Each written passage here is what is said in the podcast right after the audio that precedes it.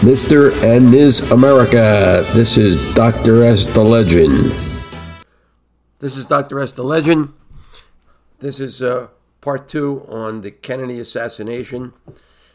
Got some more information, and we're going to focus this time on Oswald's rifles. Now, last time we said that Oswald had to be extremely lucky to use the rifle in question to kill John Kennedy. Now, I'm going to revise my analysis, and I'm going to say that it's my belief that uh, Lee Harvey Oswald is the lone assassin. I think it was almost impossible for him to shoot and kill John Kennedy. And the reason for that is that he had to go from training in the Marines with an M1 semi automatic rifle that, that did not have a scope.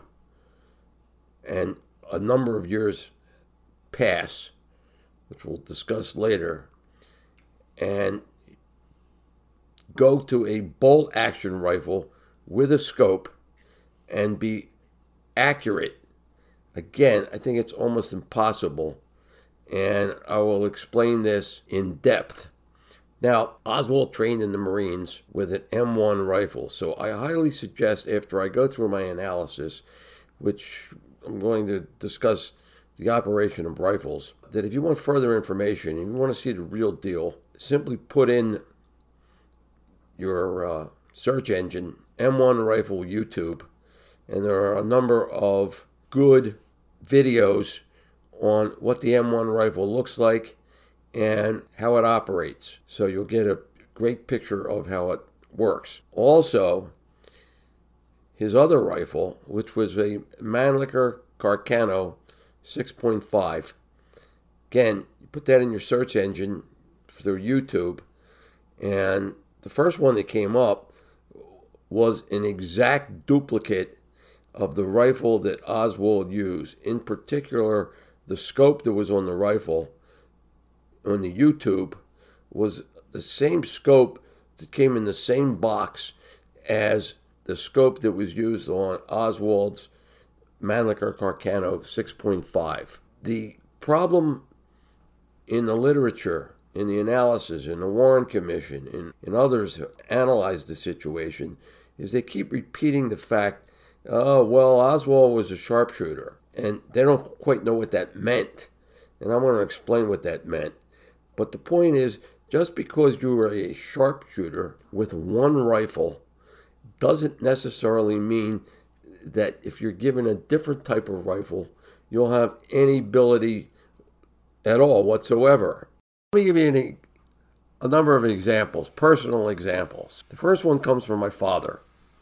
Now, my father was a weapons instructor during World War II, Fort Myer, Arlington. He taught at the military police school. Even though the school was moved, he later stayed there and continued to teach weapons for three years teaching military police. Mom and dad lived on the base. Mom worked for the War Department in Washington, D.C., and she related the stories to me that my father was regarded as the professor, in that he was highly skilled in what he did. And when my mom was on base, the soldiers would actually salute her, which, of course, this is against military regulations because she was a civilian, but they saluted her anyway uh, because they would say that she was the professor's wife. And I have a, a lot of this information contained on diaries that my father kept. And my father related numerous stories to me about his experience as a weapons instructor in uh, on Fort Myer. Now, he trained soldiers as I mentioned, for at least three years. He trained them with the M1 rifle, the M1 carbine, which is a shorter version of the M1 rifle, the 45 Colt automatic pistol, and the Thompson submachine gun. Both the pistol and the submachine gun were in 45 caliber. The last two were his specialties, although he was proficient in all the weapons that I've mentioned, and that he trained his students with these weapons. Now, here begins the story. there was a trial that was taking place in Washington, D.C., which involved uh, what were called uh, saboteurs. These were German agents who came to the United States for the purpose of blowing things up. They were caught, they were put on trial. So, my father's commanding officer was given the job of securing the area around the federal courthouse in Washington. So, he showed up with an M4 Sherman tank. Now, this is a little overkill, uh, bringing a tank into the, the heart of Washington, D.C. But in any case, he then instructed my father, who was there with him, uh, to mount the tank and guard the 50 caliber machine gun, which is uh, on top of the M4 Sherman tank. I, will also mention the fact that the 50 caliber machine gun is still used today by the military. My father relates the story that, and, and, and this weapon was armed. And his commanding officer gave him this job because he was the weapons instructor, assuming that, uh, you know, he could operate any weapon. And my father related to us the fact that he had never used a 50 caliber machine gun and he didn't know exactly how to use it because he never was instructed.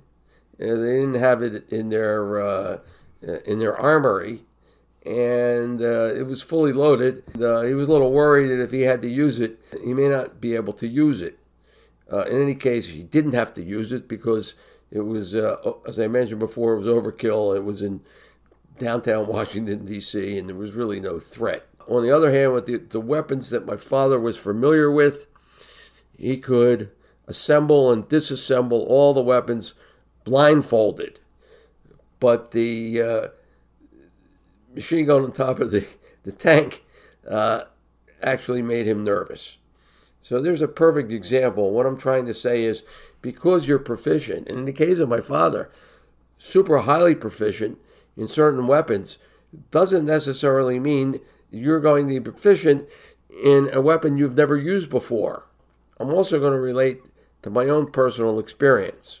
I have used through the years, not lately, but for a good number of years, at least for 15 years, I was familiar with and used uh, the M1 rifle, the civilian version of the M14, which I think they call the M1A1, and two rifles put out by a manufacturer called Ruger, the Mini 14 and the Mini 30. You can find all these weapons on YouTube. All of them have an operating mechanism called a Garand mechanism. Mr. Garand was a French Canadian and he designed uh, the mechanism as to how these weapons operate. I always felt highly proficient in these weapons because I used them for a long time on target practice uh, at a gun club for many years. And these are the same weapons that Oswald was trained with in the Marines. Specifically, actually, he was only trained with one weapon uh, called the M1 rifle, which again has a Garand mechanism. I probably shot thousands and thousands of rounds uh, with the weapons I've mentioned, all Garands, at stationary targets at a gun club in Pennsylvania. A couple of times, people I were with uh, had uh, bolt action rifles that they allowed me to try. I had no experience using a bolt action rifle, and I had great difficulty with the bolt because every time you press the trigger, you then have to manipulate the bolt. And of course, then you have to resight in the weapon. I'm going to repeat this a number of times. And it took me a long time between shots. I wasn't very accurate. I felt clumsy and awkward, even though I was highly proficient with the other weapons. So if you're not accustomed to a certain type of weapon, you're going to have a problem. Oswald allegedly used to kill the president, had a scope on it, the Mannlicher Carcano 6.5. And if you'd watch the YouTube, uh, the scope is not mounted on the top of the rifle. It's mounted on the side of the rifle, which is really strange. So that if you're using the sight, you're going to be off several inches if there's no wind at all because the scope is not exactly on top of the rifle barrel, it's on the side of it. And, and there was a big question in terms of Oswald using this rifle, whether or not he actually used the scope, and whether or not he just simply used what are called the iron sights uh, that come with the rifle. There's a sight in the it, towards the shooter and a sight at the end of the barrel. You know, we don't know uh, what Oswald did. If you look at the YouTube on the uh, rifle is similar to the one that Oswald was alleged to have used. The person using it shows you that it's it's uh, that the scope is, is not a very good scope. If you look, try to look down the scope, it's somewhat cloudy. This was sort of the uh, early stages of rifle scopes. Today, they're much more advanced, they're much more accurate, the optics are great. But back in 1963, they would have been rudimentary in terms of their operation. And now for a quick word from our sponsor. This podcast is sponsored by Rossi Shoe Service. Family owned and operated since 1904, Rossi's is a staple of the main line, delivering the finest shoe and leather repair for over a century. We are open daily at our location at 116 Cricket Avenue in Ardmore, Pennsylvania, or visit us anytime online at rossishoerepair.com. Now, back to the show. Now, let me go into Oswald's Marine experience. Again, he was tested with an M1 rifle. Oswald, this was at basic training. They test you. I don't know how many times he practiced, uh, but it couldn't have been too many times. Now, he was tested from the record December 21st, 1956, and he was ranked as a sharpshooter. Now, a sharpshooter, and he got a score of 212. But sharpshooter is a range of 210 to 219. So he, he, he barely qualified as a sharpshooter. And by the way, sharpshooter, there are three levels. And sharpshooter is not the highest level, that's the medium level. The highest level is called expert, and that's with a score between 220 and 250. So you continually hear in the Warren Commission and elsewhere, Oswald was a sharpshooter. He was a sharpshooter. Endlessly, like that word is supposed to mean something. And again, he was trained with an M1 rifle with a Garand mechanism. And they don't, they didn't train then with scopes. Uh, they wouldn't have used scopes since this was basic training. And once Oswald was done basic training, he was classified as a radio operator and a radar operator, and not infantry, which meant that he really didn't have to have any long term proficiency in testing with the use of a rifle, since he was not infantry. Had he been infantry, they would have tested him more often. Now, Oswald was then tested a second time in May of 1959.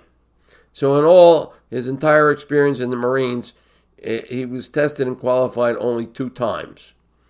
Second time he was tested, he got a score of 191.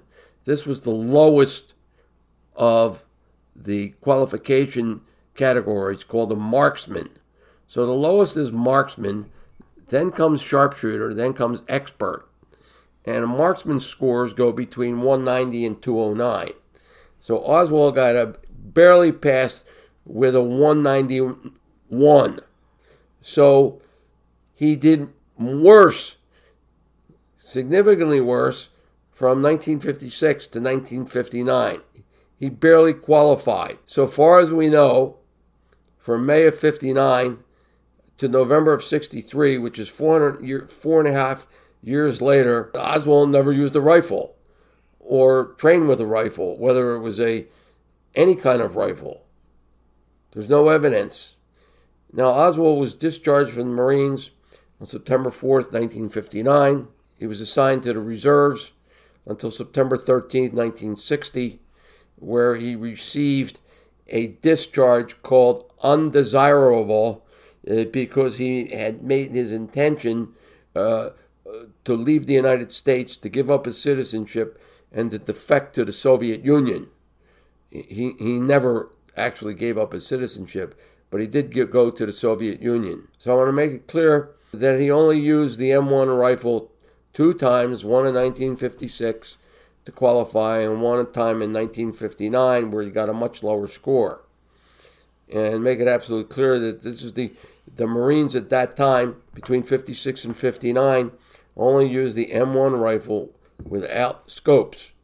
Some might ask, well, what about the fact that the Marines then upgraded to a rifle called the M14? Well, the M14 was not utilized by the Marines until late 1961, and Oswald was out of the Marines by then. So there's no evidence that he used in the Marines any other kind of rifle. So basically, let's go to the uh, issue of the possibility of Oswald being the assassin. Could he have assassinated John Kennedy, who was a moving target? Oswald never trained with, with a moving target. He only trained with stationary target. Let me talk about moving targets versus stationary targets. A study was made after World War II in terms of, and, and by the way, all our soldiers were trained on stationary targets. A study was conducted after World War II, and it indicated only 1% of the soldiers in combat were doing all the killing. So the military readjusted uh, eventually uh, prior to Vietnam and started training their soldiers that were sent to Vietnam. And of course, this was way after Oswald was out of the Marines and started training them with moving targets. And they went up from 1% to 40%.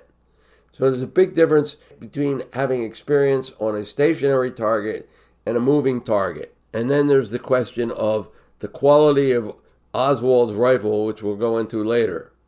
Now, the distance from Oswald's supposed location on the sixth floor of the Texas School Book Depository and Kennedy's car was never more than 90 yards during the shooting. However, this doesn't mean this was an easy shot. Number one, the president's limousine was moving away from the alleged gunman's location. You got a moving target moving away from you. It's somewhat easier to shoot in a moving target that's moving from left to right. But moving a moving target that's moving away is much more difficult. In addition, the limousine at various times was obscured by an oak tree. Furthermore, all the shots in question, as I mentioned in the previous podcast, had to be done in less than in, in a little more than eight seconds. And Oswald's rifle, the Mannlicher Carcano, which is of course really known as the Carcano, the vintage World War II rifle. The rifle in question was awkward to use and unpredictable. And I've gone through Oswald's Marine experience. I just want to reiterate it again. The best score you can get is an expert from 220 to 250. Next comes the sharpshooter, 210 to 219, and Oswald got a 212. And then the lowest grade is marksman, 190 to 209. And the second time he qualified, he, he barely got more than a 190. So his shooting skill deteriorated. And one can only posit that four and a half years later, his shooting skill would have deteriorated even further. And now for a quick word from our sponsor, Classic Coco. Shop sustainably with Classic Coco, authentic Chanel vintage accessories. All of their products are guaranteed authentic or your money back. Give a loved one the joy of vintage with Classic Coco. Use code The Legend for 10% off at classiccoco.com. Now, back to the show. Now, while he was in the Marines, he used two M1 rifles. The Marines use good rifles. They're not going to give their trainees rifles in question. I know my father uh, spent a lot of time telling me about this, that he had to maintain his weapons for his students. He didn't want to have any accidents, so you had to have high quality weapons. So the weapons that Oswald used were high quality. Now, the Mannlicher Carcano rifle that was discovered on the sixth floor of the Texas School Book Depository was a cheap quoting, cheap old weapon, quote unquote. This is a quote from the Warren Commission, Volume 4, page 29. It was examined by the FBI's firearms specialist, who stated that, quote, every time we changed the adjusting screws to move the crosshairs in the telescope sight, in any direction, it also affected the movement of the impact or the point of impact in other in another direction. We fired several shots and found that the shots were not all landing in the same place, but were gradually moving away from the point of impact. End quote. That's from the Warren Commission, Volume 3, page 405. Ronald Simmons of the U.S. Army also examined the rifle and found problems with the bolt and the trigger mechanism of, rifle, of Oswald's rifle. Then the big question is Did Oswald ever practice with the rifle in question, the Mannlicher Carcano? Sergeant James Zahm, an expert shooter, considered that a rifle with a telescope sight such as the Mannlicher Carcano, needed to be sighted in by firing the rifle about 10 times without ammunition shortly before firing it with live ammunition. That's a quote from the Warren Commission hearings, volume 11, page 308. I've got experience with scopes. You have to sight them in. You have to use the weapon numerous times to get the sighting in of the scope because every scope is different. It comes out of the box in, in, in one condition, and you have to mount it on the rifle, and then you have to test it. And the question is, did Oswald ever do any of that? Ronald Simmons also pointed out the necessity of recent practice, quoting him, with this rifle, the rifle discovered on the sixth floor of the Texas School Book Depository, I think also considerable experience with the weapon because of the amount of effort required to work the bolt quoting the Warren Commission hearings, Volume 3, page 449. Now, it's interesting that Oswald's Russian born wife was questioned a number of times by the FBI. They asked her, Did you ever see Lee Harvey Oswald uh, train with that Carcano rifle? Her initial examinations said that she never saw him. And then, of course, the FBI continued to uh, question her I don't know why. And uh, then she testified that she wasn't sure. So maybe they were manipulating the situation. And again, was Oswald a good shot? The Mannlicher Carcano rifle found on the sixth floor of the Tex- Texas School Book Depository was in an unsatisfactory condition with an inaccurate telescopic sight and an unpredictable trigger mechanism to fire the rifle accurately it was necessary to practice intensely. There's no credible evidence that Lee Harvey Oswald had fired a rifle of any sort for four and a half years before the Kennedy assassination. Even after correcting some of the six floor rifle's mechanical problems, and in conditions substantially easier than those that would have been faced by a hypothetical lone gun- gunman, expert riflemen from the Army and the FBI were unable to fire the rifle as accurately as Oswald was supposed to have done during the assassination. This is from the Warren Commission. Even its, at its best, Oswald had never been a, as good a shot as the experts from the Army and the FBI. Oswald's most recent test score in the Marines was barely above the minimum qualifying level. He was officially a rather poor shot. This is a quote from the Warren Commission, volume 19 page 18 in 1959, and was hardly likely to have improved over the next four years. So he got worse between the two times he was tested in 56 and 59. No evidence that he ever practiced until November 1963. Now, I've gone through all this information presented by the Warren Commission saying that, you know, a bad rifle, a bad shooter, and then they concluded that Oswald killed the president. That makes no sense. They've taken all this testimony, and the Warren Commission never came up with a motive. In fact, I've mentioned before, there's never been a motive that a reasonable motive that anyone's come up with. Now, why would they have all this negative information in the Warren Commission about Oswald's lack of shooting ability, the poor condition of the rifle, and then conclude that Oswald was the assassin?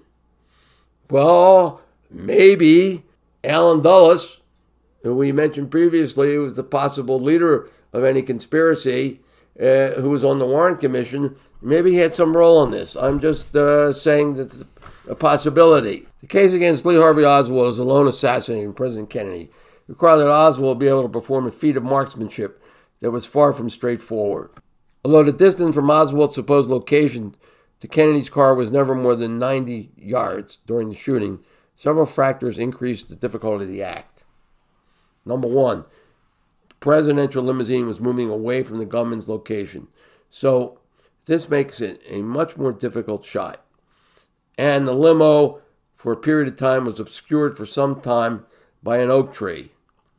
And then all the shots had to have been fired within a very short space of time, a little more than eight seconds.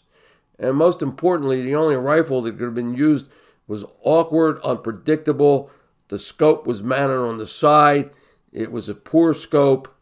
The trigger mechanism on the rifle uh, wasn't. There was problems with the trigger mechanism, and so I've come to the conclusion that it's almost impossible for Oswald using that rifle to have assassinated the president.